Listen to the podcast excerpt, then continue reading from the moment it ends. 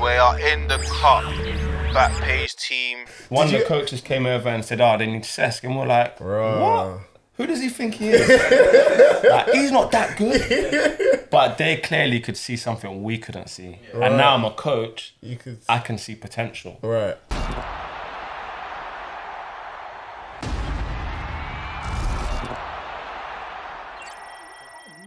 What's going on, people? Um, obviously, my name is Kwamzi here with the Backpage.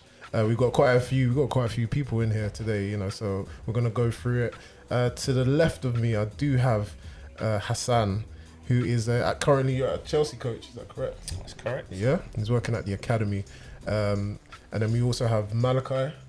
Yeah. Is that correct? Yeah. You want to say hello, Malachi? Hi. Hi. Make sure, make sure you pull the mic a bit closer to you so you can. Yeah, that's it. Get comfortable. Get comfortable.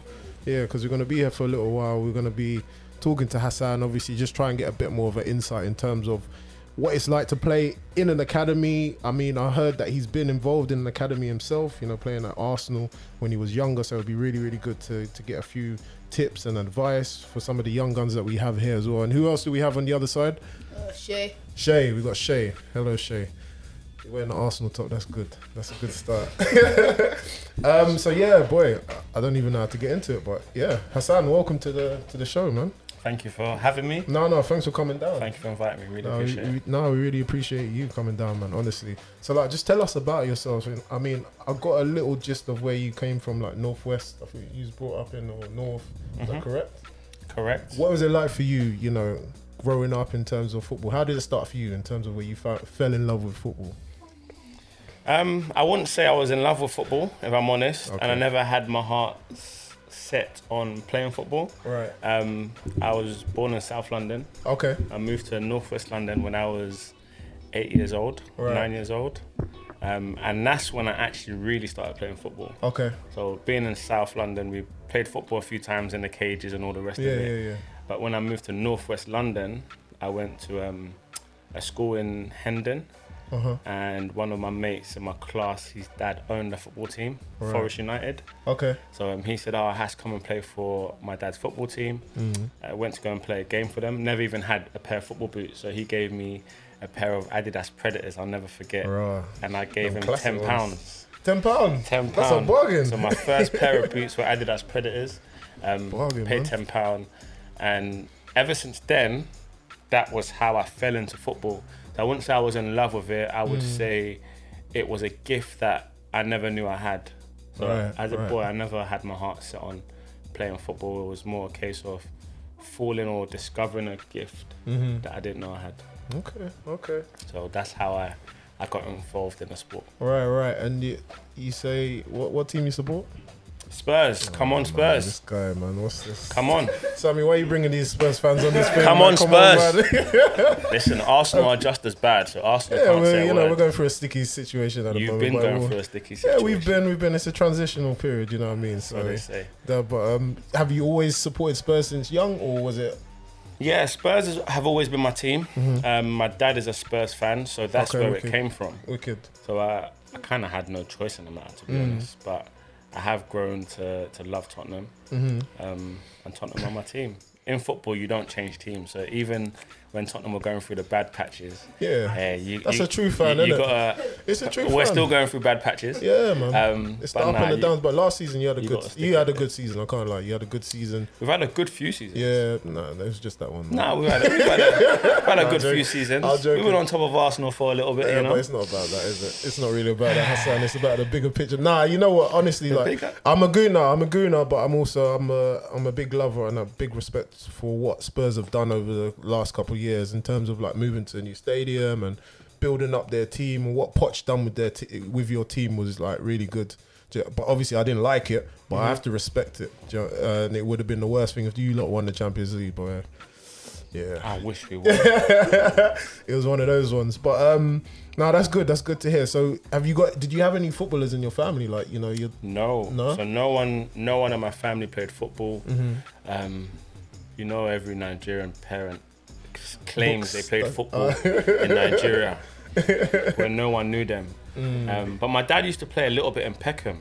Okay. Funny enough, okay. and he, he was he was a decent striker. All right. I never really saw him score a goal, but apparently he was a decent striker. Okay. So when he would take me to Peckham when I was, you know, eight, nine, ten years old, mm. I would play with all the uncles and run around, um, and I would be good. But my my dad played a little bit, but he wasn't he wasn't a footballer. Right, right. That's about as close as it got. Okay. Um. So then you moved. So how was it that you got discovered by Arsenal? You know what I mean? How was it? T- to talk us through it. Was you playing for the school um, or something, or just just random? So the first three or four years of my football journey, mm-hmm. I would say, were amazing. Okay. Um. So playing Sunday football was brilliant because I was the quickest. Yeah. And in my team, I think there was only maybe three or four black boys. Oh, and yeah. We're all quick, but I was the only one that played in an attacking position. Okay. So I used to score all the goals. Anything over the top, I was onto. So you was a striker? You're, you're yeah, a striker? I was a stri- no, no, I'm not a striker, but I was a striker. All right. So um, I had a good couple of years, I cut a long story short, good mm-hmm. couple of years playing Sunday football. Mm-hmm. Then I went to a Tottenham summer camp in Chigwell mm-hmm. with um, two players ran the camp. I don't know if you guys would know him. The young boys in here definitely wouldn't. But Justin Edinburgh, um, I believe he's passed away now, and mm-hmm. David Kerslake. So I went to a soccer school with those two mm-hmm. in Chigwell. I did really well, and I think I won every single competition that was there.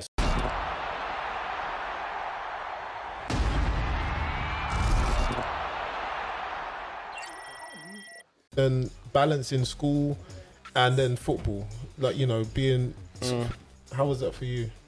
Um the biggest challenge probably came at fifteen sixteen when oh, okay. it got close to scholarship mm-hmm. um time, and you know, I'm doing my G C S Es mm. and you know, we're Nigerian, so mummy's, mummy's on me, daddy's like, go to football, mummy's like, no, read your book. Mm, so it's, it's like trying to conflict. balance. Yeah. yeah. I wouldn't say it was a conflict, it's just trying to make sure that I had the best of both worlds. Yeah. So that was a challenge within itself, but I'm I'm not stupid. I'm actually mm.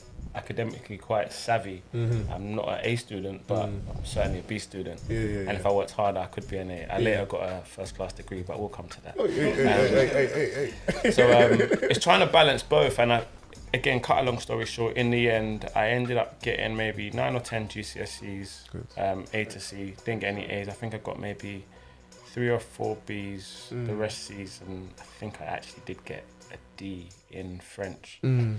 because I couldn't be bothered to be French. Um, but yeah, in the end, I got my G C S Es and I ended up getting my scholarship at Arsenal. Mm. But the educate balancing the two was challenging because your mind is so fixed and focused on being this professional, you know, and all the glitz and glamour that goes with it, mm. that you almost neglect the academics. Yeah. But I do believe in having the academics because it doesn't only shape you as a person, it shapes your mind. Mm-hmm. And I think you need to use your brain, you need to use your mind when you're on the field of play. And I, I do believe it challenges you and allows you to develop maturely, yeah. um, especially emotionally. Yeah. You know, you talk about cognitive development for the players. I believe it's really important to have the balance of, of the course. of the two. Of course. So I always promote it when it comes to the young boys. Mm. And as well, parents always say you never know what could happen. Mm. And Injury that's not a cliche. Anything, like anything could Getting happen. Released. Anything. Yeah. You could fall out of the game at any time. Mm. You could fall out at eighteen, you could fall out at twenty-four. Mm-hmm. And if you fall out, and we'll come to that as well when mm. I started coaching, but when you've got no academics, you're almost in limbo. Mm. And a lot of footballers, when they do fall out, they don't know what to do. They don't know what to do. All they've known yeah. is football. Go through depression. Yeah, mm. that's true. Yeah, we'll we'll definitely touch on that. Um, um, ha- sorry, um, call me. Um, ha- how see when you was like in your teens, how hard was it in terms of like the social aspect? Mm. Kind of like wanting to either like chill out with your friends, but you still have to go training. Sacrifice. Mm. Yeah, the sacrifices that you made. How hard was it for you? Um, at school, when I was with the boys, it was it was challenging. Yeah. Um, it was. I went to Bishop Douglas, by the way. Mm-hmm. Um, so it, it was challenging because when you're with a man them, you're with a man them, and you want to do everything that they're doing. Mm-hmm. So when they would do little things like smoke, they'd be like, "Nah, Hash, you're not smoking. You know, we'll punch you up. You need to make it." And I'd be, "Oh, here we go." So um. on one side, they understood the journey that I was on, yeah. and I loved them for it because they respected me as mm. a person. Mm. Um, they respected my values, and they understood the path that I was I was mm. on in terms of trying to pursue my football career. Mm. Um, And at times it was hard for me to sacrifice in terms of not going to a lot of the parties. I'm not saying I didn't go out. Mm-hmm. I did go out, but within reason. Sometimes I would leave early and I'd be the only one who left. But I had to. Yeah. I, you know, I was on a different pathway. Yeah. You know, in the, when I was a scholar, summertime, I'm training this pre-season. Mm. They're going out. You know, they would go little things like carnival, and they would go and I wouldn't go, or mm. I would sometimes, I think there was a couple of years where I would go later yeah. to go and meet them when they all left early because yeah. I was at training. So little things like that, they're difficult to sacrifice, but mm. when you've got your eyes on a prize, those things count for very little. It, it doesn't really matter, they're insignificant. Mm. So um, yeah, it, it was a little bit challenging, but I had friends that understood mm. and they were happy to almost push me in the direction of football, not get involved in some of the things that they got involved in. Mm-hmm. All right, all right. So like, you have obviously there's um, teenagers here. What kind of advice would you give them in terms of that aspect, of the social aspect? Would you tell them to concentrate on football or try and find the balance? Mm. I think with with everything, it's about balance. Uh, you also have to be very honest with yourself. And a lot of footballers, a lot of young boys today mm-hmm. who aspire to be footballers, I'm not sure how honest they are. Mm. I see a lot of social media players. Mm-hmm. You know, they catch the thirty seconds highlight, the fifteen second highlight, mm-hmm. sixty second highlight on Instagram, as an example. Mm. And, oh, that's what I want to do. Mm-hmm. And I think that's a that's a false perception of what football is. They don't see what goes on behind closed doors. Mm-hmm. Mm-hmm. They don't understand the sacrifice that it comes with. And then also how good you really are. Mm. Everyone believes that they can play. Yeah. yeah. But not everyone can play. Yeah. yeah. And a lot of players, when they say, oh, you know, I want to be f- a footballer, they don't really I'm know. honest. I'll yeah. say, you're not going to make it, mate. And as harsh as it might sound, yeah. I've been in the game. And You've I kind it. of understand it. Mm. And maybe a lot of coaches who are at these academies should be more honest, mm-hmm. but the truth is a lot of players are not going to make it. Are you are you honest, sorry to cut in as well, with it. Are you honest to the players as well as the parents?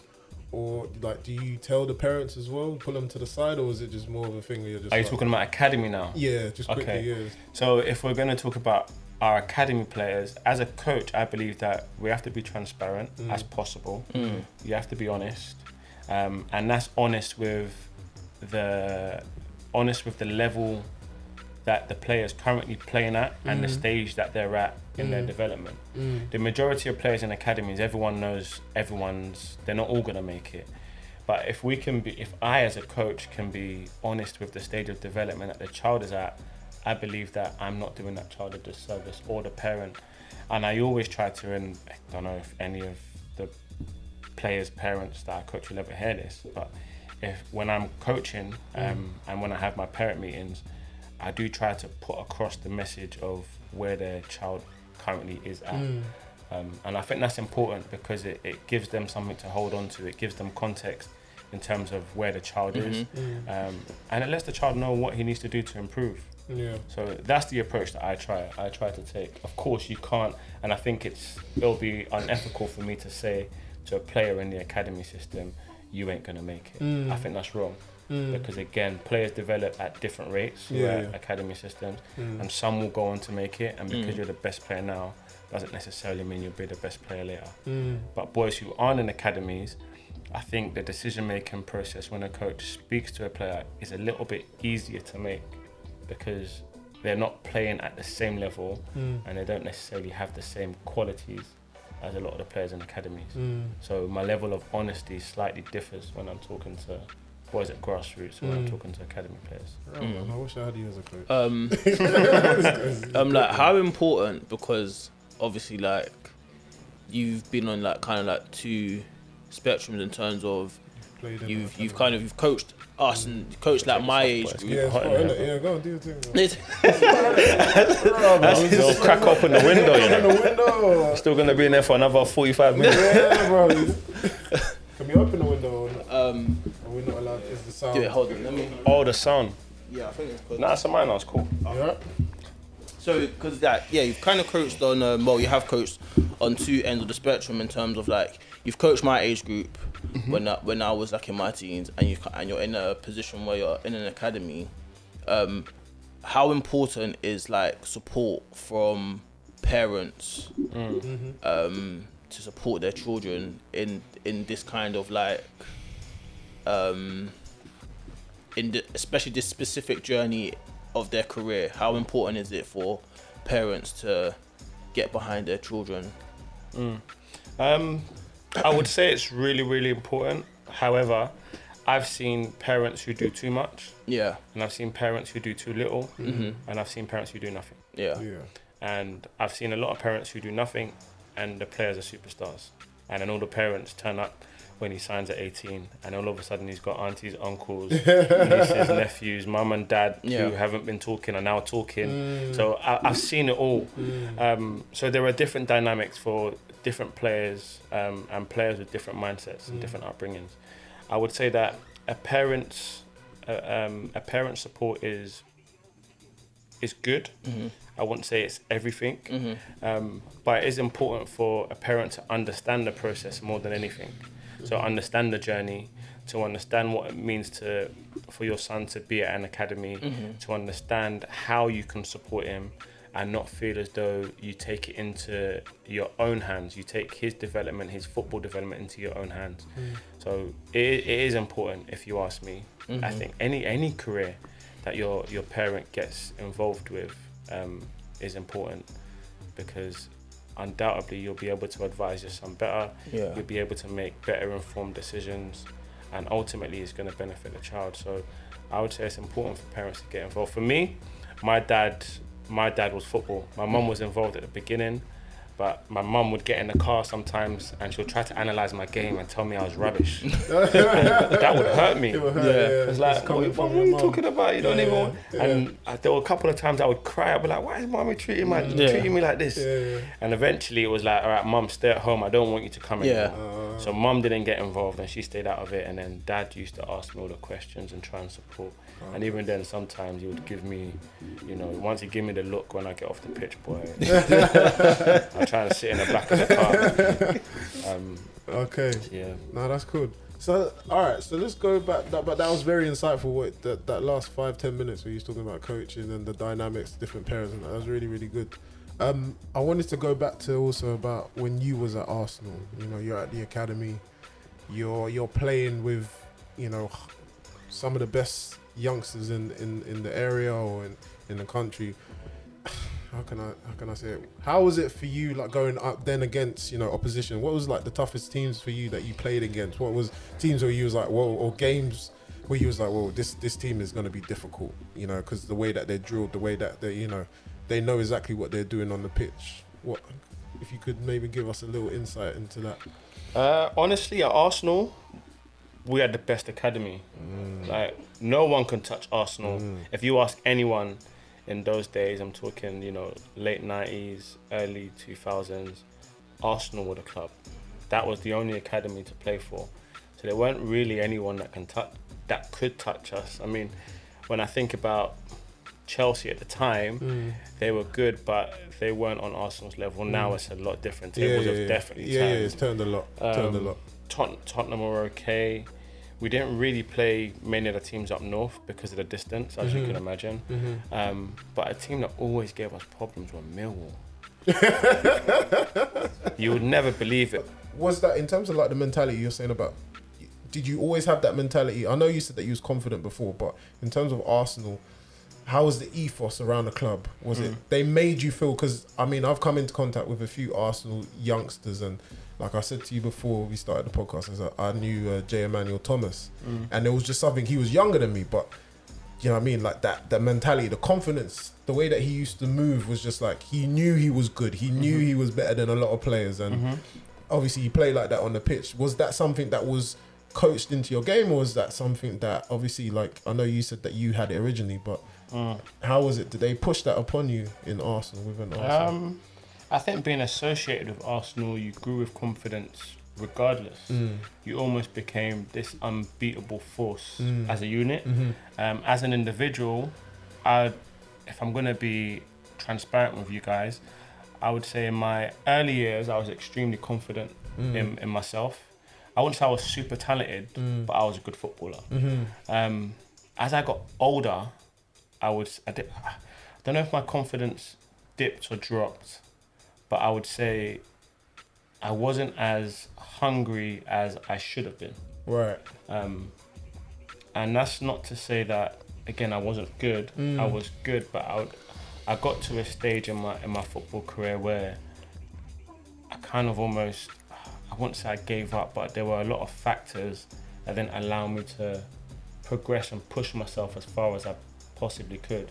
Like I always, I always ask the question, if if it's something that you love doing, mm. how far are you willing to go? Mm. And when I reflect on my football career, there's a lot more I could have done. Mm. There's a, there's a there's a lot there's I could have been more ruthless. I could have been a lot more hungry in my work ethic. Mm-hmm. I could have, you know, gone to clubs that I wouldn't necessarily have wanted to play for, mm. but it's what I wanted to do. Mm. And when I think about some players who, you know, would travel to these crazy countries to play football, travel up north. Yeah. And don't get me wrong, I travelled up north and I played for Wigan for a yeah, year. Yeah, yeah, I'm going to touch on and, that. Well. And that was decent. That was really good. It was yeah. a good experience for me, being mm. up there, and probably, I think I was the only black boy in my team. Wow. Like, things like that. that is different, yeah. and Sam would know what that feels yeah, like. Told you know? yeah. So I, I made some sacrifices, but yeah. I would say my confidence, as I got older, my confidence dipped, mm. and then I, you almost go through... You almost go through stages, peaks and troughs, where you, you're really up and then you're really down. But mm. being associated and affiliated with Arsenal in general, mm. because they were the best in the country, mm. would, would breed confidence. Mm. So who, what types of play, um, name a few names that, you know, that, that you played or that you was in the same kind of level with in Arsenal, like some players that made it through? Uh, there's loads. So at the time when we would like, I mean, would train. So my age group, mm. uh, boys that you would know in my age group were Quincy Owusu-Bay, mm, uh, Sam Oji's a local lad round here. Yeah, yeah, uh, Ryan Smith, again, local lad round here. Mm. He was younger, but he would sometimes play up. Mm. Um, who else? Sebastian Larson. He had a good career, played in the Premier League for yeah, a number of years. How was he playing with, like, seeing him in the academy? How was he? Could you see it? Could you see, I always say that, could you see, like, certain players that you play with or you train with at Arsenal, you're like, yeah, you might, you, you could make it. Do you know what?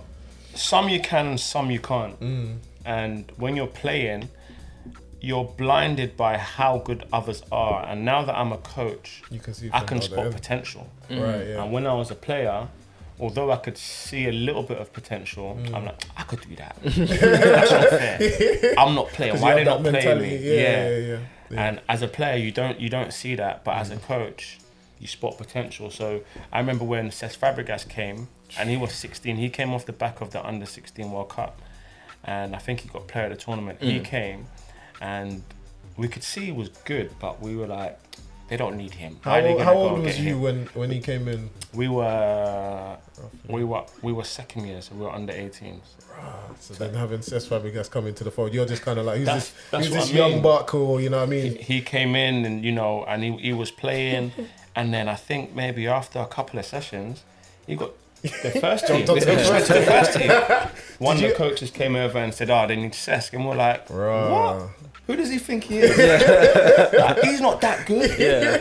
But they clearly could see something we couldn't see. Yeah. Right. And now I'm a coach, you could... I can see potential. Right. Whereas then, we were all about performance. He's bigger, he's stronger, he's the best. Mm. He's got the most skills, he's the best. Mm. Whereas Cesc wasn't that way inclined. He was no.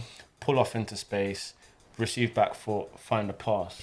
And we never, we we couldn't see that. Yeah, we, yeah. we couldn't see the potential. Yeah. Can I... Yeah, Can I say that, like, um, you know, after you, like, left Arsenal, mm-hmm. when did you realise that coaching was what you wanted to do? Good question. Mm. Um, I left Arsenal at eighteen, so I, I still carried on playing football, so I've got a li- little bit of a journey. Left Arsenal at eighteen, went to Wigan for a year, left Wigan after that year, went to Aldershot for another year, got Aldershot. injured, wow. had two operations, um, had an adductor and a hernia. Wow. Then I went to, when I got fit, I was out for about six or seven months. When mm. I got fit, I went to Crawley Town. Mm. That so lasted a... Can, I, do you know, can, can we talk on, can, can we talk on like injuries? I think, do you know what it is? Um, people don't understand how significant injuries are. Because I always get to like um, things floating around where people say, oh, some guys always say they could have been footballers, but you know they tore their A C L and stuff like that. But people need to understand that yeah, these are serious, serious injuries. That yeah. these are serious things that um, that really put a dent in footballers' um, mm-hmm. confidence, and especially like back then, the way like operations are done now, it wasn't like that yeah, back yeah. then. So mm. you could, you could get an a, a injury like an A C L tear mm. and not even know if you're gonna, you know, feel the same again. Like, mm-hmm. so can we just talk about how like important, like how important those kind of injuries are, and how um. like it puts a major dent in, yeah. in whether you players' confidence. Yeah, well. yeah, yeah, yeah. yeah. Okay. So to answer your question, before I answer that one, yeah, um, I'll cut a long story short. I started coaching in two thousand seven. Yeah. I was um, born. So, yeah, I must. I was born. That's crazy. That's it. That's, it. that's, that's it. crazy. That's more than two thousand seven, wow. And that's when I started. Huh? What mum? Oh, I can't remember what mum. Yeah, but um, I remember that's when he was he was coaching me. Wow. Yeah. Was it two thousand seven? two thousand seven, yeah, two thousand seven, what? two thousand eight. What that's, team did you coach my uncle at? It's Darren Watson's Yeah, Darren Watson's. Northwesters. Yeah. It was like um, it was like a Northwest coaching football program that that we used to run. Um, and then that's where Sam joined, and my brother was in the team as yeah. well. And that's when I started coaching properly. Um, and in two thousand eight, I started coaching at Chelsea. Uh, and then started working towards my UEFA B. Sick. So to come to you, your question, Sam. Yeah. Um, injuries, they play an important role because it's how you bounce back from the injury. Mm-hmm. I mean, my injury, if I'm honest, wasn't It wasn't life-threatening, mm-hmm. and it didn't stop me from playing football, but it was a little bit of a stumbling block. Mm. And I could have bounced back if I made better decisions, but I guess I allowed my injury to affect me a little bit. And my biggest, my biggest, deci- the biggest decision that I made that, or that I felt was wrong, um, was going to play non-league football. Mm. So in my head, I said to myself, right, I've been injured. I don't really want to go on trial anywhere. I just want to play minutes. football. Yeah. And I decided to just go and play football. Yeah. And, and it was good. It was, you know, a few, they, you know, give me a few hundred pound a week, mm. cash in hand. Mm-hmm. It just made sense. Mm. Yeah. I thought, you know, give myself a year, two, sorry, a, a season, two seasons, and I'll be back playing where, yeah. you know, at the level that I want to be playing at. Mm. And it doesn't happen that way. Once you jump into non-league football, it's so difficult to climb back up. Mm. Really? And and I found it I found it challenging. People, scouts and that would come and watch, but the level you're playing at, it's so difficult for you to be picked in and amongst all the rubble. Mm-hmm. And I and I say that because the pitches aren't the best, the standard's not the best. It's literally end to end, and it's difficult to adapt to that style of play when you've always played football on the floor. Yeah. Mm. So um, yeah, it was that was probably, upon reflection, my worst decision mm. in football, to go and play non-league football. But I had no real, no real person advising me and supporting me. Do you think that the generation we're in now, that the league should go to like lower league to find players now, or? Yeah, I think you can. There's a, there's loads of good players in non-league, by the way. Sure, yeah. So I'm not slating non-league. I think non-league is really good. I'm just saying, from my own decision-making process, going to non-league at that time mm-hmm. probably wasn't wise for me. I yeah. could have stayed a lot higher. Because you know what it is like, you know that you know that thing where like um, like if you haven't come from like an academy, you haven't played for like the scholar for the two years, but you've been told okay after this you might go to a, a Saturday team's like academy or whatever, mm-hmm. and then you always get told by people, oh, go and now start playing men's football. Mm-hmm. So people be doing that from let's say nineteen to like twenty something, but they're not busting that. Why is that? Um, the older you get, the yeah. more difficult it is. That's the reality. Mm-hmm. Because the older you get, you're becoming a man, mm-hmm. and of course, that's everyone understands the process of you know development. But when you become nineteen, twenty, if you're going to be signed, mm. yeah. they're signing you as a first team player. Mm. You're no longer classed as a youth team player. Yeah. And not many clubs, maybe the Cat one clubs would sign under twenty-three players from non-league clubs, but there aren't many of the Cat two, Cat three clubs yeah.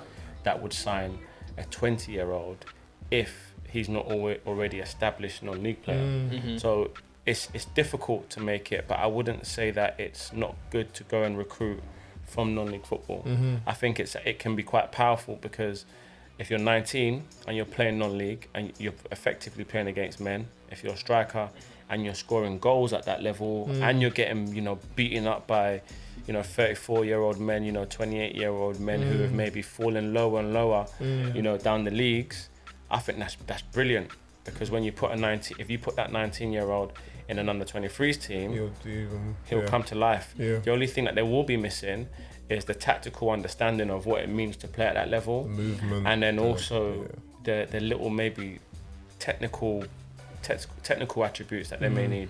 When we're talking about technical consistency and proficiency, you know, they they may be lacking in those areas. Mm. But in terms of everything else that comes with the game, especially dark arts of the game, mm. you know, being able to pull on the shoulder of, you know, the centre back, or, you know, getting your elbow into him, or, you know, mm. getting your arm across his face, getting up and protecting yourself, mm. they can learn that really early, which is probably what the academy boys won't have. So the non-league players will have what our academy boys don't have, and vice versa. Did you did you get? So how was that? Did they break that down in Arsenal in terms of? Did they coach you that as well in terms of the tactical tactical awareness, or, you know, how to use your body and things like that? Yeah, I think all, all academy coaches, those things are given, mm. but it's the it's the style of play that doesn't always cater to the needs of first team football, mm. which is why a lot of the clubs will, or a lot of the top clubs anyway, will try and loan their players out at twenty, at nineteen, twenty, mm. twenty-one, right? Because it's good for them to go and get the experience of playing first team football. And I say that's important. Mm-hmm. It doesn't matter who you are, who you think you are, and you're the best player on the team. I, I believe going on loan or getting a feel of first team football mm-hmm. is invaluable. Nothing beats it. So you, you, you, you like the things that, what, let's say, Jadon Sancho, what he done in terms of going to Dortmund. I'm I'm not saying, like, obviously it's the same level what you're saying, but I'm just saying in terms of being loaned out to a different league and things like that, because you hear some people, they disagree with it and they say, oh no, you should stay. You know, you should fight for your position and, you know, mm. wait your turn. But obviously, if you have another opportunity at a different club where you can get more minutes mm. and, you know, get a, an experience, whether that be a, at a lower league, mm-hmm. you would you would recommend that. You would definitely. Yeah, it's it's all dependent on the stage that you are mm. in your development. If you are at a stage where you've not outgrown, you know, under eighteens, under twenty-threes football, mm. then I think it's good to go and get first team experience. Mm. But if there's still areas of your game that need to be tweaked, that need to be developed, mm. then by all means you stay until you're ready. Mm. But the moment you are ready, then you go and play first team football, because mm. what can happen is you can have failed loans, mm. you can have failed moves. And if you move permanently and you fail, the only way you go is down. Mm. You're better off trying to ensure that you are at the right level at your club mm-hmm. before making a decision to move. Mm. Sancho, as an example, as you've mentioned him, clearly it was the right decision for him. Mm. He's ready to play first team football. He's taken a gamble, mm-hmm. but it's a calculated gamble because mm. he knows he is good enough to play. Yeah. Whereas some players, they see it as, I want to go on loan, I want to go on loan, I want to move, I want to move. Yeah. But you're probably not ready to move. Mm. And that's where I go back to being honest with where you are as a footballer. As a player, yeah. And everyone has a different pathway. That's one thing I always say. Mm-hmm. Don't look at other players and compare. Mm. You are different.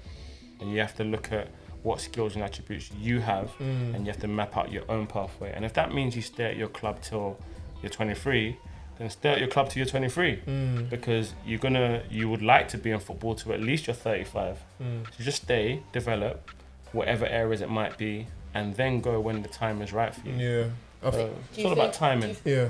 Do you think uh, it's better to no? Do you think uh, it the older you get, the easy, um, the harder it is to get into an academy?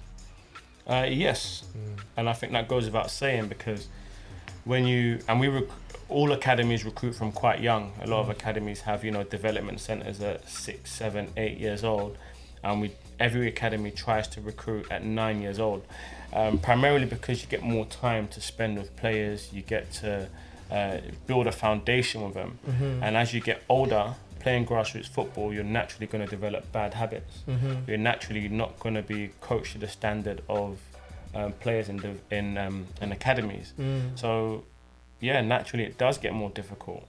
As you can imagine, you've got a player who's been in the academy system for six years. You've come out of grassroots. Instantly, you're going to be compared with him. Mm. He's going to have been exposed to a level of coaching that you haven't. Mm-hmm. So, yeah, undoubtedly it will be difficult. Like, could you mention any of those bad habit, habits? Mm. Um, so, I mean, from a tactical perspective, Uh, I've seen a lot of grassroots coach, and this isn't, um, you know, blanket and judging all grassroots coaches, yeah. but they may not coach the tactical element of the game. Yeah. Um, there's the technical side of things as well, and all these things are down to facilities. Yeah. You know, they, they also play a massive part. So if if you play grassroots, you might be restricted to a small area, which limits the type of work that you can do with the players and the individuals. Also with grassroots, you might have twenty-five players in a team, and again, you're playing in a tight area. It's difficult. And then on a Sunday, you're playing on a pitch that's really boggy, and you know it's cold and wet and windy. So in terms of trying to develop players, it's it's really, really hard. Mm. Plus the parents pay mm. to play. So you're obligated to, again, play those players. Otherwise, you, you know, get, parents are yeah, upset. They want to leave. Parents. They've paid the money. Yeah. So I think there are, lo- there are lots of contributing factors that, you know, force players to, to develop a lot of bad habits. Mm. And that's primarily because the facilities and the coaches don't have the time to dedicate the, to the players. Mm. And of course, if you imagine the training session, they probably train once, twice a week, if mm. possible, you know. So um, I would say the tactical um, areas of development are, are limited um, because, again, a lot of the coaches, they're part, they're, well, they're part-time, yeah. but they just come from work. They yeah. come from work, they may not even have qualifications. Could it be someone's dad, someone's uncle, someone's big brother mm-hmm. who's given it a go? So the level the is very, yeah. very different. Yeah. So players will struggle t- um, from a tactical perspective. From a technical perspective, they're limited because of resources. Mm. Even things like footballs at academies, we're spoiled. Mm. Each, each kid, each boy will probably have a football, but at, you know, grassroots, that might not be the case. They're mm. probably sharing four footballs between, between twenty players. Yeah. So. And that, it may not be that extreme, but yeah. it, it, it's it's challenging for it. Okay. okay. Does that answer your question? Yeah. yeah. Um, uh-huh. How hard is it to become a coach of an academy? Like, like what's the process of becoming a coach of an academy? Um, good question. Mm. It's really difficult. Uh, my journey, how I got in. So I did my UEFA B. Uh, Luckily for me, thank God, I was doing my UEFA B at Cobham, at Chelsea. Oh, okay. So I was at the training ground at the time. I did it with the P F A. And my old Arsenal coach happened to be working at Chelsea and was walking past. Wow. Um, his name is Der- Dermot Drummy. He passed away a couple of years ago. Um, so Dermot was walking past with Eddie Newton. Don't know mm-hmm. if you guys know Eddie yeah, Newton. Yeah, yeah. So the two of them were walking past. I saw Dermot, said hi. And it's another thing about character and mm. making sure that I always say you don't burn, burn bridges, bridges in football. Yep. Um, so he obviously remembered me. I was a good kid and whatnot, and he liked me. And he said, "Oh, what are you doing?" I was like, "I'm just doing my UEFA B." He said, "Do you want to come down and do a session?" I was like, "Yeah, obviously, yeah. no brainer." So I went down, did a session, mm. and the rest is history. I think the the um, the manager at the time, still there at the moment, mm. he watched the session, and that was it. I went into the office. The only thing he noticed was that was that I was wearing Nike Air Force Ones. And it was an Adidas club because they were sponsored oh, by Adidas. Yeah. So that's the first thing he picked out. He goes, "Ooh." And I was like, "What?" He said, "Oh, you're wearing Nike." I was just like, "Yeah, the Air Force." He said, "Oh, we wear Adidas around there." I was like, "Oh." Just give me a so, pair. So, um, yeah, and, and that's that's how I got in. That's and not showing the rest has been history. I've been there ever since. Um, so don't burn bridges, mm, number one. Mm-hmm. Um, you got to do your coaching qualifications. But I'll also say it's a very, coaching is a very you. humbling journey. Yes. Because it's a long process. It's a, not yes, a very long process because you will start part time, and depending on the club that you are, you probably earn very little money, and that can sometimes be off-putting for yeah. a lot of players, for yeah. a lot of coaches. Sorry, and if you're not earning a lot and you're sacrificing a lot, there probably come a time when with some coaches where they just they just pack it in and say, "You know what, I can't do this no more because it's not." Did you really come to that point uh, in terms of? Where you had to like question your career, your career choices? Um. Yes, I did. Did you want to ask a question before I go yeah, into sorry, this? Sorry, man. Yeah, I was gonna say, go say for people that weren't as lucky as you to like have the people you had to help you get to your positions. Mm-hmm. How would that? Ha- how would they do? Th- how would they do that? Like. Good question. Another good question. Well done, Monica. Um. Do you know what? If I'm honest, when people tell me they want to coach, I'm almost like, don't do it because it's painful. Mm. It's a painful journey. People don't realise how So what do you mean by paying for like the losing because, or something? No, no, no, no, no. It's all right. So typically, you would get your level one coaching badge, which might cost you about one hundred fifty pounds. Mm-hmm. You would do your level two, which is about double that, maybe three hundred pounds, four hundred pounds. Mm-hmm. Um, and then you'll begin coaching and you might be earning fifteen pounds a session, mm-hmm. fifteen pounds an hour if yeah. you're lucky. Yeah. And if you're doing that at, you know, twenty-three, twenty-four, it doesn't amount to a lot, a lot of money. So it's all dependent on what you're doing as well as the mm. coaching, because you can't survive on that. Let's say you're earning, I don't know, one hundred fifty pounds from coaching a mm. month. You know, you start to think, oh, I can't live on this. Mm. And if, if you're living at if you're living at home and if you if you've got parents like what mine was like, you know, mum, you need to be doing more than this, mm. one hundred fifty pounds, two hundred pounds. Not that that was that was what I was earning. I was earning more than that, but it's it's really really difficult for someone to commit to coaching when you've got other stresses of life. Mm-hmm. So I always say, if you're ready for the journey, then you do it. But if you know that you're not, you may as well just knock it on the head now. Mm. So you have to be prepared to earn fifteen, twenty quid, and you have to be able to, you have to be prepared to do that for a long period of time. And then to get your U F B, it cost about a thousand pounds. Yeah, and not everyone has access to not that. Not everyone kind of money. Has a thousand pounds, especially when it's not guaranteed. And when you get when you get your U F B, you're you're probably entitled to to request a little bit more money, mm-hmm. and that might look like thirty pound, twenty five pound if you're coaching at grassroots. Mm. But again, grassroots, that you, you don't get a lot of flexibility with mm-hmm. how much you can you can pay. Mm. At an academy, you, you earn a bit more, but even then there are there are loads of part-time coaches who have to have a second, sometimes a third job. Mm. And when I started coaching, I think I, I was doing quite a fair few things. And then to come to your question, mm. and I'll jump, I'll I'll continue where I left off. Um, your question was this. The, the decision-making process mm. or where I got to. Mm-hmm. Um, so I, my the toughest part of my coaching decision-making process came when I was in, how old was I? I must have been about twenty-seven, twenty-six, mm-hmm. twenty-seven. So I had said to myself when I was playing football at Arsenal that if, you know the time when I told you I got injured? Yeah. And then I played non-league? Yeah. I gave myself a two-year target. And that target was get back playing where I wanted, which I think I've said to you, mm-hmm. or go to university. All right. Because um, I always wanted to, I kind of always wanted to study. And as I said, mm-hmm. my mum was always on to me about education. Mm-hmm. So I decided to go to university and I studied marketing and advertising because I didn't want to do sports. I wanted to stay away from it. Yeah. So I studied marketing and advertising. Mm-hmm. And in my last year of university, I was still playing semi-pro at the time. I think I was playing Conference South for Saint Albans. Cool. So I was playing semi-pro at Saint Albans. I was at university and I was coaching at Chelsea. And at university, I wanted to give it my all. So I wanted to, um, I wanted to, in a nutshell, I wanted to achieve a first class mm-hmm. and almost, you know, shatter all the stereotypes. And I can, I can do it.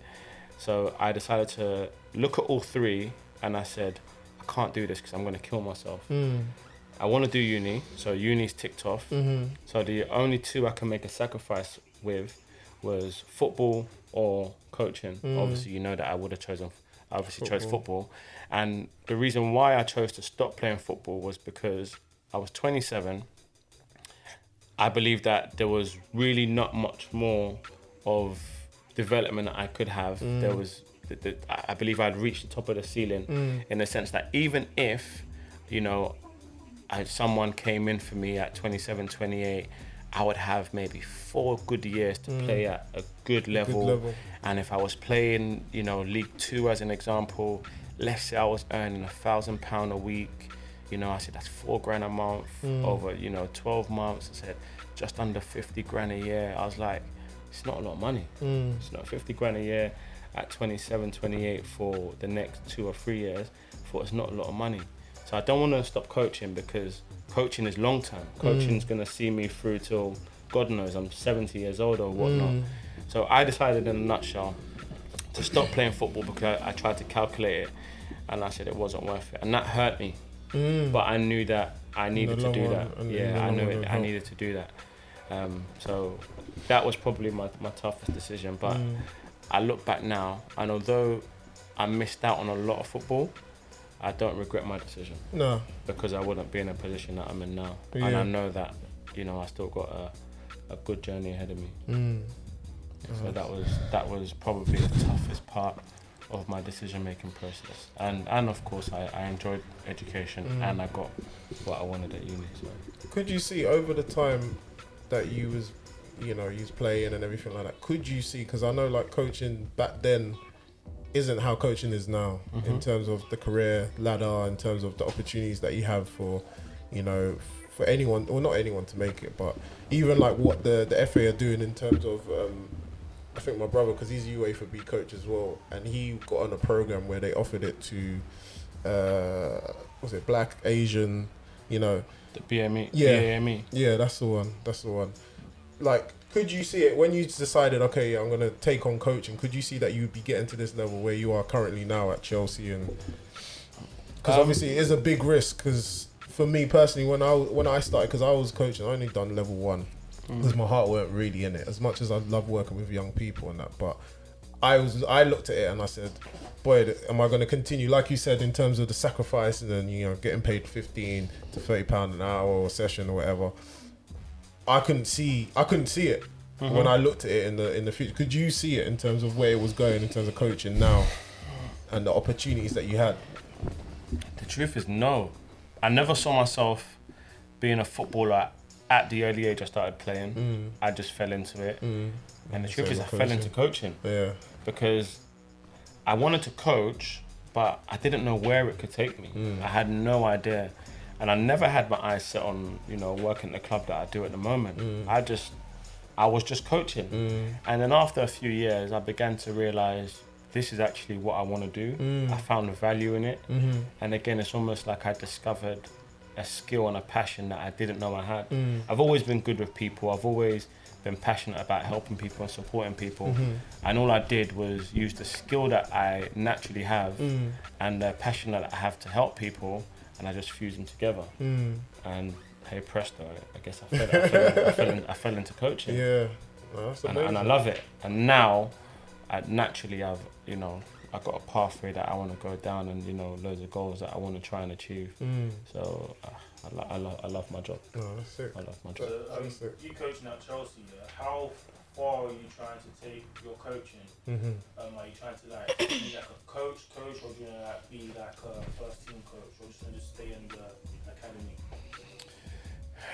The thing with me is I'm very development focused. Yeah. So I, I really want to support player development and individuals. When you get into the first team environment, it is ruthless and it is about three points. Yeah. Your life is on the line.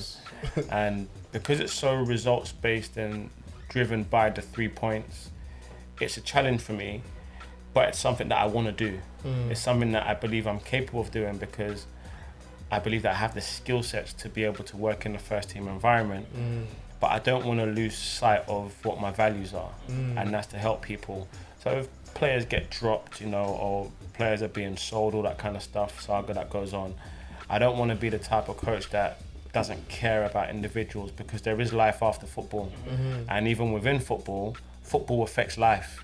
Mm. Um, and I'm, I'm sure a lot of coaches know and understand that, but the game has to cater to that more. Mm-hmm. And that's probably what I don't want to trade off when I go into working into a first team environment. I don't want to trade off the fact that people are people first and yeah. not just footballers. Yeah. And sometimes we forget that. Yeah. So you guys podcast, when you're discussing players, you probably don't always realize what is going on in people's minds, where oh. they've come from, their background, et cetera. Yeah. Don't know what they what could have happened at home no, before they got I mean. to their job. That's what I'm which talking about football. Lingard. People players like Lingard, like even like on a serious note, like with when you look at players like Lingard, I'm mm. not saying that he's a young, he's, he's young now, but in terms of what he's going with, and you can see his performance has gone downhill. Uh, you can see, for me, I, I kind of look at that side in terms of the aspect of, you know, he is human. He's he's probably going through. We don't even know what he's going through in terms no of his mum and da da da da. But people just look at it, like you said. People are very ruthless, and that's not just in the club. That's just the whole footballing yeah, yeah. world in terms of the fans, the, the pundits, and everything like that. It's just like you're getting paid this amount of money. Yeah. You should be getting these types of performances, but they forget that, you know, people go through, you know, health issues, injuries, personal issues with relationships. Mm. Da, da, da, da. So it's just like. And the majority of players, I assure you, play injured. I assure you, they play injured. no one is ever, or you're very rarely one hundred percent fit. Mm-hmm. There's always a toe, a knee, a hamstring, your back, your head, or you're unwell. Mm-hmm. So sometimes when you see bad performances, players often mask stuff. Yeah. But they don't, you know, do a post-match interview yeah. and complain. No, oh, no. I was too ill, but, you know, I still made it. So yeah, yeah, you guys yeah. should be happy. Yeah. They don't do that. They get on with their job because they realise it is their job. It's their job. And, you know, they, they have to stay focused on tasks. They have to honour their contract. Mm. And players get players get on with it. But there are a lot of things that do affect performance at times that they may not always disclose. Mm. Disclose or managers do, won't disclose. Do you think... Yeah, do you, do you think it's easier to get scouted or get uh, play for a professional team outside of the U K? Uh, ask me that again. Go on. Uh, like, do you think it's easier to get scouted or play for a professional team outside the U K? Uh, as a local London boy, yeah, being scouted. So an example. So being scouted by I don't know Borussia Dortmund as an example. Yeah, that's extremely difficult. Yeah. Um, so it's very difficult for other European clubs to scout grassroots players um, because of the level that's required when you go over there. If they're going to scout you, you have to be an incredible talent, and then you're probably going to look at academies, and you're not you're not allowed to scout under sixteens because of all the child trafficking laws mm, that are in place. So yeah. you you can't you can't do that at all. Um, so I hope that answers your question. What about in general? So let's say just like a local German kid getting scouted in Germany compared to a local London kid getting mm-hmm. scouted in London. Yeah. Are the chances similar? Higher, yeah. Does one has a better chance or not? Or Uh, no, they're, they're pretty similar. I, I wouldn't see it as, as too different. I mean, every... So, again, the, the club that I work at, we have a wide, you know, recruitment base where we, we look at players, you know, all over England and all over the country. Mm. But you can't sign any international players between the age of nine to sixteen mm. because, again, like I say, all the safeguarding rules yeah. and... you know, child mm-hmm. trafficking and all mm-hmm. the rest of it. But you can sign players who are over the age of sixteen. Mm. And that's where most clubs would, you know, you know, pounce and, you know, approach clubs and approach players and mm. families, et cetera to try and sign them. How does the scouting system work? Because I, I don't really feel like there's a lot of scouting done at grassroots. So how does... How oh, do there's loads of scouting done at grassroots. It must be... The scout, yeah. Scouts cover e- they, loads they of games. They cover a lot. I want to say they're no, everywhere. I'm not saying that, yeah. but I'm saying that when I was oh. coaching and um, I didn't really see like scouts really come to like maybe mid-league games or like, you know, Saturday league games mm. or that. So do you have to do like an established like Saturday league, Sunday league team for mm. the... I think that helps. Yeah. Okay. It helps because it also depends on the the caliber of players that you have. So if you're, I don't know, Sam Academy as an example, and you're smashing teams every week, naturally you're gonna you're gonna raise alarm bells. So people will want to come and see Sam's Academy play football, and of course as they begin to come and play, watch you guys play football and watch your age groups, mm. then players will be scouted. So it's all dependent on how well your academy does, mm. and or your team, your grassroots team, and if they're doing really well, people will hear, mm. especially if one player goes on trial at another club, mm-hmm. then everyone wants to come and watch. Mm. But it, it is down to the coach sometimes to do a little bit of work. You gotta you gotta be making noise. Mm. Otherwise, if you're the little team in Tufnell Park and no one knows you and you're not winning any games, there's no reason for a scout to come and watch the game. Yeah. Um, but I'm sorry. Um, but um, do you know in like being a coach of Chelsea and that, are you like involved in like scouting? So like, did they like show you like clips of the players that are coming on trial or stuff like that? Yeah, so so the way our process works, if we invite one of the young players, so one of the young players who come on trial to my team, so if you're, I don't know, fourteen, fifteen, whatever it is, and you come on trial to my team in particular, we don't look at any footage. Mm. Um, you would probably have been screened and scouts would have, you know, done a number of reports on the player mm-hmm. before actually inviting him in and offering him a six-week trial. Mm. And we go off what the scouts believe is a player that is suitable for the academy or has the potential to be an academy player. and then we'll assess them within the six-week period. And also, do you know, in, like, releasing players, like, is that, like, like, do the, do you and, like, the other coaches, are you and the other coaches involved in that? Is it, like, the, like, um, that the person that's in charge of the mm. entire club, mm-hmm. like, decides if they're in or if they're out? Good question. So the, those decisions are made by a group of staff. Mm. So you might have the head of recruitment in, you might have the scout of the player, then you'll have naturally the, the age group coaches, mm. and then you might have the other coaches who have seen that player develop over a number of years. Mm-hmm. So I, I coach the, the under fourteens. So in that meeting, we may, you know, listen to the accounts of the players' previous three or four coaches, mm. and then we'll come to a decision on what we feel is right for the player and what we feel is right for the club. Because sometimes you can keep a player and he's probably never going to make it, mm. or he's never going to get the scholarship at the club. So then it might be best for you to say, you know what, for the benefit of the player, he should kind of go. Mm. And then, of course, we have to then try and not sell it to the parents, but we have to be honest and transparent with them. Mm. Um, so yeah, the decision-making process is often made with a number of staff who have worked with a player, and not in isolation, it's just a single member of staff. Do you believe in open trials? Yes, um, and at our club we do do open trials, and when I say open trials, it's not a free-for-all where anyone can just, it's not anyone can people just turn up. The kids listening will be like, what? Yeah, otherwise, as you can imagine, as Chelsea, we'll get a thousand kids turn up. So a lot of our scouts, again, because we've got a good scouting base, good scouting mm. network, they're, they're looking at players and watching them, et cetera. They would, um, once they've shortlisted some of the ones that we feel, you know, should come and attend the trial because they're at a good standard, mm. our scouts would probably approach them and invite them in. And then they would attend the trial. So we we might cap it at maybe forty players, but we'd never just have an open trial. Anyone can turn up. Mm. Wow. Got any more questions, boys? We've got some really good uh, questions here. Keep them up. Do you know, as an academy coach, mm-hmm. could like, like um, don't want to explain it, but like, say because you're an academy coach, and the team was like the first team coach, mm-hmm. could you become the first team coach somehow, like?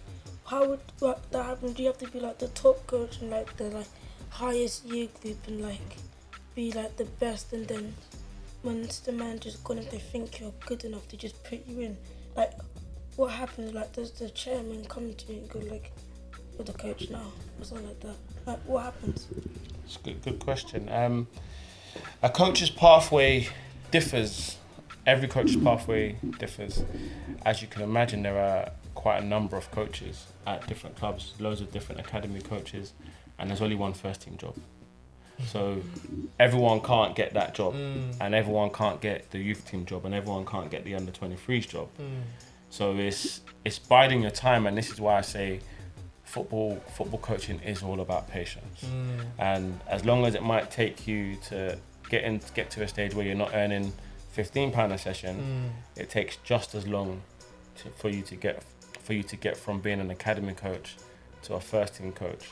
Mm. So it's it's not as simple as, you know, the the chairman sees you and says, right, we're getting rid of, you know, Jose Mourinho and now you're in. I wish it worked that way, but it doesn't. There's always a screening process in terms of, is he the right fit?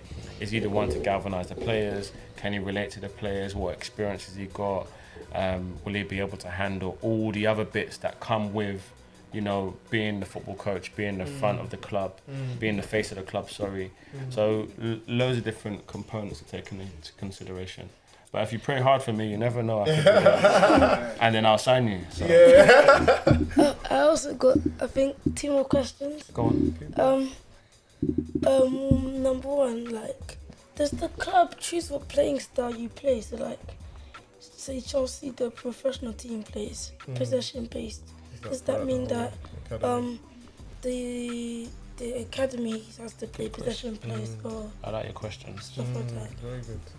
Uh, so we tend not to entirely follow the style that the first team play, not because we don't like it.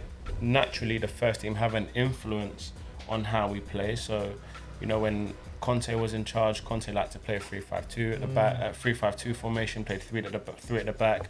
When Mourinho first came to the club, he played in a four three three formation. Mm. Prior to that, a lot of English football was very four four two. Mm-hmm. So naturally there is an influence, but we have what we call our principles of play, which look like the first team. So things like our shape playing out from the back, um, our shape playing through midfield, um, what we look like in attacking phases, and then it's the skill of the coach to try and bring it all together. Mm-hmm. So we'll have, you know, all our principles, and then the coach will have his skill sets, and it's up to the coach to adapt those principles. So the principles are the framework of how we play, and then it's up to the coach to play whatever formation that he would like to, as long as it's not stupid. Mm. It's not so a silly formation. Have you spoken to Frank Lampard? Like, has he like been in any of your training sessions or spoken to you? Yeah, so at Chelsea, we're, we're really we have a really close bond as a group of staff. Right. Um, we we do call ourselves a family, and we don't say that as a, as a cliche. And there's with Frank at the helm, it's been quite an integrated and transparent approach. And naturally, because we've got coaches over there that have come from the academy, mm. so that helps. Mm. So we don't have the divide. Mm-hmm. So in a sense, yes, we have a, a good integrated approach, and Frank has spoken to the staff, and he, he's quite open with how he's been, which is really, really powerful. Mm. And for a lot of the young coaches, that's invaluable. Yeah, yeah, like yeah. to have someone like Frank regard you, or, you know, we're walking Notice, down a corridor, yeah. walking around a training ground, and, you know, there's high fives and handshakes, and yeah. people stop for conversations. Those things are really, really good. Has it in always, terms been, of creating has it always been like that for you? Um, as in, when you was working in Chelsea, like you mentioned, like Conte, Mourinho, was that environment always the Chelsea way, or is it now you've noticed it a lot more since Frank has come in? Because obviously he's gone, mm. you know, he's a Chelsea boy, more or less. yeah, he's, he's, he's a Chelsea boy. It, I think it's the way with every academy. Mm. Every academy... You, your aim and your goal is to try and bridge the gap between the academy and the first team, which is really, really important because it gives the players something to aspire like towards. A goal to yeah, you know, when the players don't feel it's too far away and it's within reach, mm-hmm. then they're more inclined to work towards reaching that goal. So it, I think it's the intention for everyone, mm. but at the same time, we have to remember that if you're the first team coach, mm. you know you've got a job. Mm. You might only be in this job for three or four months. Mm. And you guys who discuss coaches, podcasts and all the rest mm. of it, like Mourinho's coming at Tottenham as an example, or whoever, it could it could be anyone. Yeah. Um, you got a job to do. Nigel Pearson's come in, or yeah, the, the, the best one is probably Duncan Ferguson. He's uh, come in, um, he's got a job to do. Yeah. So he's not thinking about, what's his name that he took off? Oh, Keane. He's yeah. not thinking about Moise Keane yeah. and how he feels. Yeah. He's doing his job. So, yes, Big Dunk is, you know, an Everton boy through and through. Mm. But sometimes I I often think about how the first team coach feels and the pressure that he's under. So and if it's so results driven, yeah. I don't care about the seventeen-year-old. I don't care mm. about watching the seventeens. So, I need to get the team over the line, otherwise I'm out of a job. I'm getting sacked. When you look at, like, Lampard now... So I get it, I understand. Mm. When you look at Lampard now, and obviously, like, he's bringing through the youth, or, you know, like Callum Hudson-Odoi and things like that. He's look to me, it seems he's looking at the, the youngsters. Is that I say, like you're saying that the majority of managers or first team coaches, they don't have time, but is that something that makes him stand out or helps him stand out? The fact that he's given the likes of Tammy Abraham and these people like oh, a chance. Undoubtedly, undoubtedly. I think with Frank, he he's expressed extreme humility, and I'm sure you can see from his pre and post match interviews. Yeah, yeah. Um, and then naturally you can see from his team selection yeah. and Chelsea still getting results. Yeah. Results are still being achieved, the players are playing, the fans are happy, mm. there's an integrated approach, mm. there's, a, there's a stronger feel w- within within the club. Mm. So yeah, playing those players is, is, is important, you know, mm. seeing those young players, especially as academy coaches, That's that's awesome. It makes oh, it all you, worth it. Yeah, did you, did coach, you work? Did you yeah, literally about to ask that as well.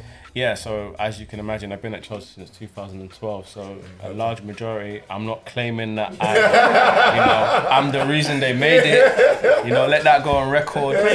Um, but no, you know, I, I have coached pretty much maybe all the boys in the first team apart from Ruben Loftus-Cheek.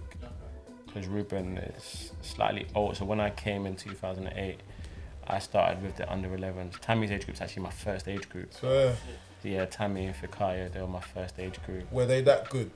Could you just, you know, like how you say, you can yeah, they, see? They, they, were, they were good players, and, and you can see that. What made them, what was that thing, that the je ne sais quoi, the, the, the, the dust mm. that goes... Ça va? um, what was it about them, like, in terms of, like, I'm I'm speaking, I'm trying to speak for the youngsters as well. Something, a talent or quality that they possessed at that age? Um... I think firstly they're talented. Mm. That, that's that's the most important. And then secondly, they were willing to work hard. Mm. They they didn't take their opportunity for granted. And I was I was privileged to coach them at under elevens and under thirteens. Right. And they they were talented. Mm. They worked their socks off. Mm. And they're good people as well. Mm. They're good kids. Kids who, who listened, kids who wanted to learn, and kids who never stopped working. Mm. And as I say, they were talented as well. Mm. So when you have the when you have that, mm. that's that's a recipe for success in itself. Mm. Uh, let's say you were walking one day and then after you saw like uh, a player mm-hmm. um, of any age, yeah. and then after, would you, is it a matter of fact that you would go to and talk to them um, that you like this player, you want him to come down, or would you get a scout to watch one of their matches? Good question. I'd probably do the latter. So if I saw a player and if he was outstanding, then I'm, I believe that I'm in a position to make a, a sound enough judgment to say, look, let's get him in. However, there are still processes in place and it's likely that I'll just get the scout rather than jump at the opportunity to bring him in. Probably get a scout to come and have a look mm. um, just to ensure that, you know, my decision-making process is right, we follow protocol mm. and then maybe invite the player in. Mm. If he was oh, that good. Sorry. That's all right. Um, do you know, for academy football, can you, like, buy players? So, like, say you play for Arsenal, mm-hmm. can, like, Tottenham buy you, like, for, like, fifty pounds or something like that? fifty pounds? Like, wow. Know. All the clubs would be at it if it was fifty pounds. No, because, um, like, you're young, so you don't know, I don't know how much... Yeah, so... Um, players can move to other clubs, but you have to pay a compensation.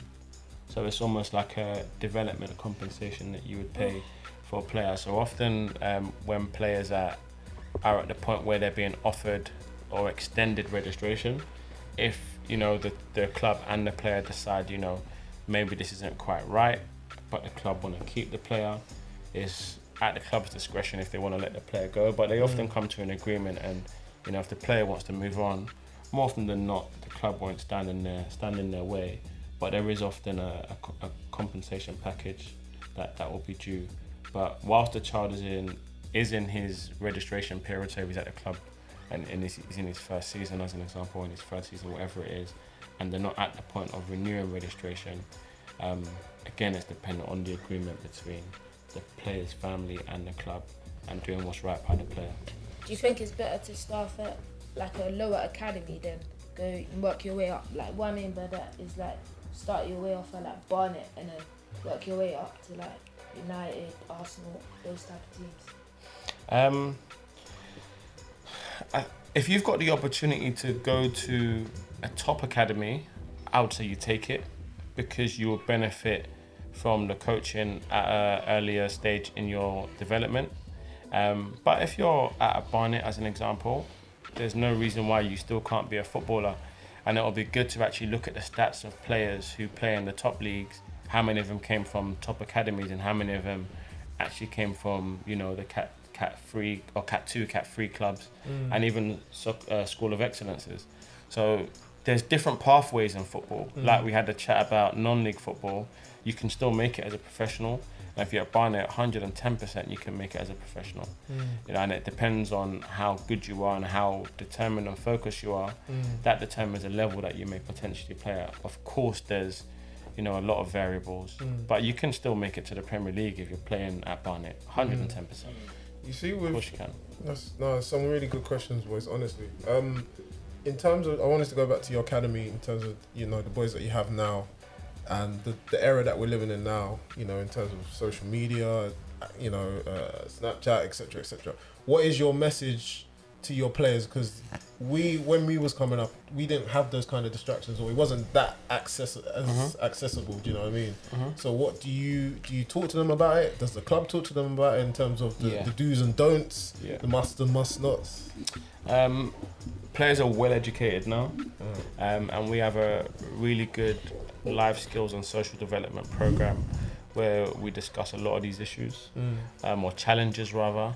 And you try and equip the boys with, you know, every tool necessary to make it. Mm. Um, you educate them, and then it's up to them to make their own decisions. Mm. We can't we can't hold their hand.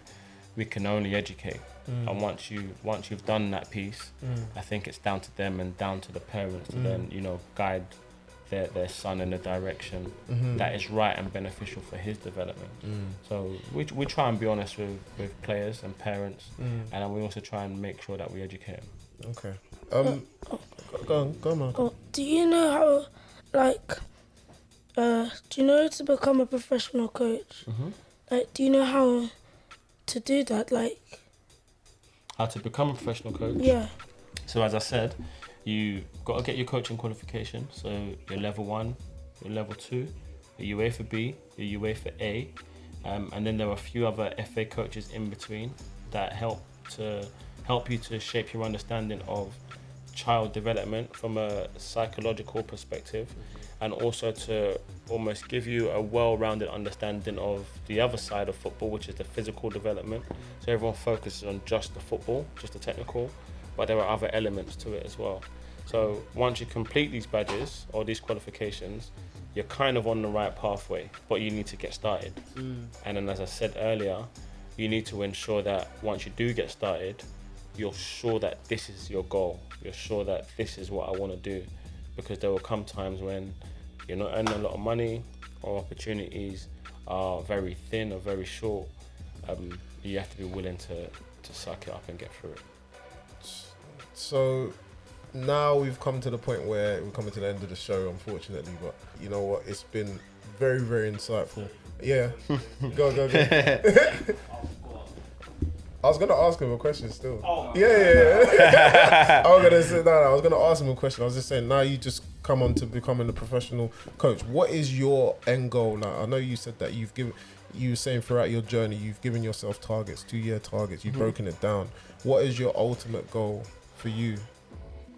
I want to work in a first-team environment. Mm. Um, I believe I'm, I'm skilled enough to do so. Mm. So I guess that's my... That's my That's my goal. Mm. My goal is to be in that first team environment, to, to coach a first team, and then see where it takes me. Mm. Long term, I do want to. I want to. I want to do a lot of work in Nigeria. Mm-hmm. I want to open my own academy there. Mm-hmm. Naturally, that's that. Those are my roots. Mm. Um, so I do want to. I want to give back, and I want to support development in Nigeria. And I do a little bit when I go over there now. So. I, The little things like taking boots, shin pads, all the rest mm, of it. Mm. I've got a couple of guys over there that I work with, and it's really powerful when you see those kids and they're so receptive to mm. a lot of the stuff that yeah. I take over. Um, and then I also did a program last year um, with Lagos F A, so like wow. a coach development program. Okay. So we had about, you know, fifteen or sixteen of the local coaches, mm-hmm. and I, I put on a couple of sessions for them, and then I gave them tasks and they put on sessions. Mm-hmm. and we we assessed and analysed each session, almost like a like an F A course. Yeah, yeah, yeah. Um, and that was that, that was different. Great, yeah. That was different. Again, you're talking about facilities. You're mm. talking about, you know, language barrier. Mm-hmm. You're talking about tactical understanding. Mm-hmm. Some get it, some don't. Mm. And they look at me, ah, this English boy. So, you know, all, all that stuff you take yeah. into consideration. But I loved it yeah, because yeah. I'm giving to people who have nothing. They have nothing, and that stuff. It's probably more powerful than working with some of the boys and people over here who have everything, mm. because you're you're really adding value. Mm. So here you might think, you know, we're doing a good job, but over there yeah. you're giving them a life-changing experience. Yeah, and they're grateful, and they'll, yeah. something they'll never, ever, ever forget. Yeah, so I want I want to work in a first-team environment, mm-hmm. and I definitely want to continue the work that I do, not just Nigeria, but if I can expand in Africa, then I would love to. Anything to make an impact and to change lives. Sick. That's that's what I'm about. Sick. So. Let's say let's say your uh, player. Let's say like a player was over uh, over sixteen in into the mic. Yeah. Yeah. Let's say a player was over sixteen in like Nigeria. Uh-huh. Uh, are you most likely, and you you've seen that he you've seen that he's good, and you're um, you're trying to like progress with him. Are you most likely going to bring him to London? It is quite complex to sign African players at that age because you need things like work permits. So I would love to in an ideal world, but it is quite complex. So it's a, I guess it's, if you see a talented boy and you can give him a life-changing opportunity to come to England, then of course I would be I would be silly not to try and support and help that player. But if he could go to another another country to go and play football, then naturally, of course, I would love to try and help wherever I could. I'm trying to catch a flight to Nigeria quickly. um, so, um, aside from football, obviously, you said that you're a Tottenham fan. How do you think Tottenham is doing as of now with Mourinho? Ooh. Oh, you actually want to ask him about that? Um, yeah, with, yeah, with Mourinho in charge and you talking from their coach perspective, how do you mm. think Tottenham are doing? It's hard to separate professionalism and my As uh, if I speak from emotion, I have no comment. Speak from emotion. I have no comment. Um, because Tottenham were in a good place. Mm. The season didn't go the best at the start with, with Poch, but Jose has come in and let's call a spade a spade. You can't you can't disrespect Jose Mourinho mm. with all his accolades and what he's achieved. How dare you? Mm. Do you know what I mean? So I, I dare not. um, but Mourinho being Mourinho, he need, he needs a bit of time, um, and we all know he's probably going to sign a good few players come the summer. So I'm intrigued to see what, what Tottenham will be like probably more next season. I think this season they're going to try and get through it and just finish as high as you can. Of course, Tottenham, I can only imagine Tottenham would want to finish in the top four because they have done for the previous seasons and they did really well in the Champions League last year, although disappointed to lose in the way that they did, Liverpool. I think naturally, yeah, Liverpool. Um, dubious penalty, um, which ruined the game, by the way. But um, nah, naturally, Tottenham will want to finish in the top four, which I'm sure you're all aware of. What I wanted to ask this question: if you could pick one coach to spend a day with and learn from, who would it be and why? Yep. Coach or manager? Um. Good question. I think the name on everyone's lips would has to be Pep mm. or has to be Klopp because mm. Klopp is the man at the moment. He is. Yes, um, he's good. he is. No, he's good. Psychological. Cause it, no, no, no. It's true. It's Liverpool true. It's true. Out. Nah, let's no, call no, a spade no. a spade. Everyone's gonna want to be with Pep and, and Klopp because they are they are the best. But I'm probably being biased because I live in England and I watch the Premier League and I don't watch a lot of the other leagues. So mm. in terms of looking at what looking at what the other managers are like in Germany and Spain, et cetera, mm. we're not we're not too we're not too I guess knowledgeable yeah. and of if, what they're like. But Klopp and Pep, one hundred ten percent. And if there was one academy you could go to in the world and learn for a day, who what club would that be? What academy would it be? Why are you whispering? no, no, no. Well, um, not, not, not obviously. I know you're tired. You're tired with Chelsea and everything. Your work for Chelsea, but I'm just saying, like in terms of as learning as a coach, getting to your goal. Like if you could spend a day at an academy. Mm. Um, we have got, and I'm being honest, our academy is second to none. Second to none in uh, in a sense of how well we develop players, mm. um, our work ethic as a as a group of staff, mm. um, and the proof is in the players that we've brought through. Mm. But of course, I'd want to have a look at Barcelona, mm. um, and then there are a number of other clubs who have really good programs Ajax. and who, who, who develop players. Mm. You know, Ajax are mm. Ajax are powerful. Mm. So Ajax being one, mm-hmm. Barcelona being one. Um, when we've played teams that are abroad, uh, Borussia Dortmund are really, really mm. good. Um, nice. Uh, Anderlecht, another really, really good club. So um, I'd want to visit probably any of those, mm. if, if I'm honest. Yeah. And there's a, there's there's definitely a few more academies that we've yeah, played yeah. against that are really good. P S G are also good. I won't say they're they're as good as the ones that I've mentioned, but in terms of style of play, those four clubs that we've played against, Real Madrid had a really good um, youth team as well. Porto, another one, really good. So I, I've played against some incredible academies, mm. and I would love to visit any of those. Okay.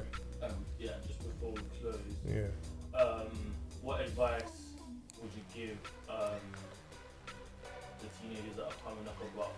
How serious do they need to take football? What kind of decisions do they make?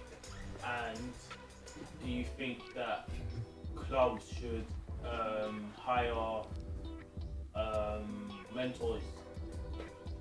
Okay, I'll start with the last one. So my official title, um, I work full-time at Chelsea and I am the lead coach for the, for the under fourteens, and I work in the player care department, so assistant player care, yeah, assistant player care, or player care assistant, sorry. Um, And that player care assistant role is pretty much a mentor position, mm. um, where I support the players off the pitch. Um, we look after all the full-time players. There's three of us in our department. So all the players that live away from home, naturally, we, we're partly responsible for in terms of supporting them. We're their go-to people. So if a player is struggling, needs a chat, um, needs support, et cetera, mm. we are that person. And a lot of clubs are doing that now. Or a lot of clubs, I think it's a... it's a requirement now for all the Cat one clubs, mm. and Cat two and Cat three mm. clubs are starting to take on that, mm-hmm. t- t- take on those, take on those roles. Um, that sometimes looks a bit different in each club. Might not be called player care, mm. could be player liaison, mm. player support officer, whatever it is. Mm. So that role is is at a lot of clubs, mm. um, and if you look online, you might find some of those roles, some of those roles. But it's probably titled player care. So have a look at it. Um, advice. Be honest with yourself. Are you a good footballer? I think that's that's paramount. But then also, there are different roles in football. You don't have to play football. Yeah. You can coach football. You can become a strength and conditioner, mm. which is really sought after, mm-hmm. which people don't probably realise. You can be a physio. Um, you can be a movement coach. You could be a football analyst. Um, you can work in recruitment, and there are different areas of recruitment. So sometimes, you, because you have a passion and a love for the game, you don't have to play the game to be involved in it. There are loads of different roles, opportunities, and that's what people probably don't know enough about. Mm. Um, you know, my brother Toby, is he's working on a project of trying to, he's running um, an organisation called Football Everything. Mm-hmm. Um, and they're trying to, he's trying to have a look at or explore the different opportunities in football. Mm. So when people ask the question, oh, can I make it? How do I make it? Mm. Sometimes you're not gonna make it. Mm. And that's okay, but there are other areas that you can explore so that you haven't made it onto the field of play, but, you're still, but you support yeah. the players on the field of play, mm. and you're still fulfilling your ambition. And that's probably what people aren't aware of. That's powerful. Um, so are you good enough? Mm. And if you're not, that's fine. You just need to find another area that you can exploit and capitalize on. Um, and then if you are good enough, you have to ensure that you've got the right mindset, because, you know, these are life skills. You have to have the right mindset in anything that you want to do. You have to have the right ethic, again, with anything that you want to do. And you have to be willing to make sacrifices in order to get to where you want to mm. be. Listen, that's, so, yeah, that's not just for so the two that, boys here, but also anyone yeah, that's listening. So, yeah. But these are life skills for me. Yeah. I, I, I, this this could be if you wanted to be an investment banker. Mm. You know, do you have the skill sets to do so? And if you do, you're gonna have to make the same sacrifices. You have to have the mindset, and you have to be willing to do what others aren't.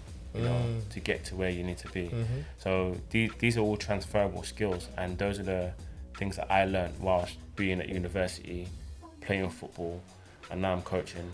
I've just transferred all the skills and values that I've had mm. into my football environment, because I have a skill and a passion for football mm. and developing people and working with people. How important is it to have um, the right attitude just in football so these young ones can know? Because when I try to tell them that, especially for someone like me who didn't mm. necessarily have the right attitude in football, Um, just like emphasising how much it is to have like the right attitude in mm. like, football. If you're gonna go on trial and stuff like that, how how important it is to conduct yourself as a newbie or mm. just trying to work your way up? Ignorance and pride is expensive. It's expensive because the moment that people tell you you're not good enough or people push you to the side, that hurts. Mm. And often you have your guard up mm. and you have to ensure that you approach every opportunity with humility. And when people give you information, of course there are some people who talk rubbish. Like you're gonna you're gonna get that. But then there are those who have played the game, and even if they haven't played the game, sometimes they can see things that you can't. So it's important to listen to people's opinions um, and listen to their observations. I'm not saying you always have to act on what you've heard, but it's important to at least express the humility to listen to it. And if people are right, more often than not, you will know they're right because you're convicted in your heart. But you put up this guard anyway. And as I say, these are life skills. Mm. You know, when you're told something that you don't really want to hear, but you know it's true, yeah, it's true. Straight away your guard comes up. Yeah. But at that point, you have to say to yourself, take a breather, relax, and try to listen. Don't harden your heart. And then hopefully you can find it in yourself to almost act on maybe what that person has said. Wow. That's that's a big that's a big answer. Um, well, yeah, I guess this is the end of the podcast. I, I do have to really, really uh, thank Hassan for coming to the show. Like, it wasn't just from a coaching perspective you gave. You gave us like a lot of life skills, a lot of life tips and gems, not just for the young people, for even for myself, and I'm sure the other gentlemen in the room as well. So yeah, thank you very much. Oh, no problem, pleasure. Enjoy it. Enjoy it. Thank you guys. Honestly, very inspirational. Well, uh, yeah, this Kwams, obviously. I got Hassan with me, Malachi, Shay, everyone in the building. Thank you very much. Thanks for listening. This is The Backpage. Make sure you follow us and all of that stuff.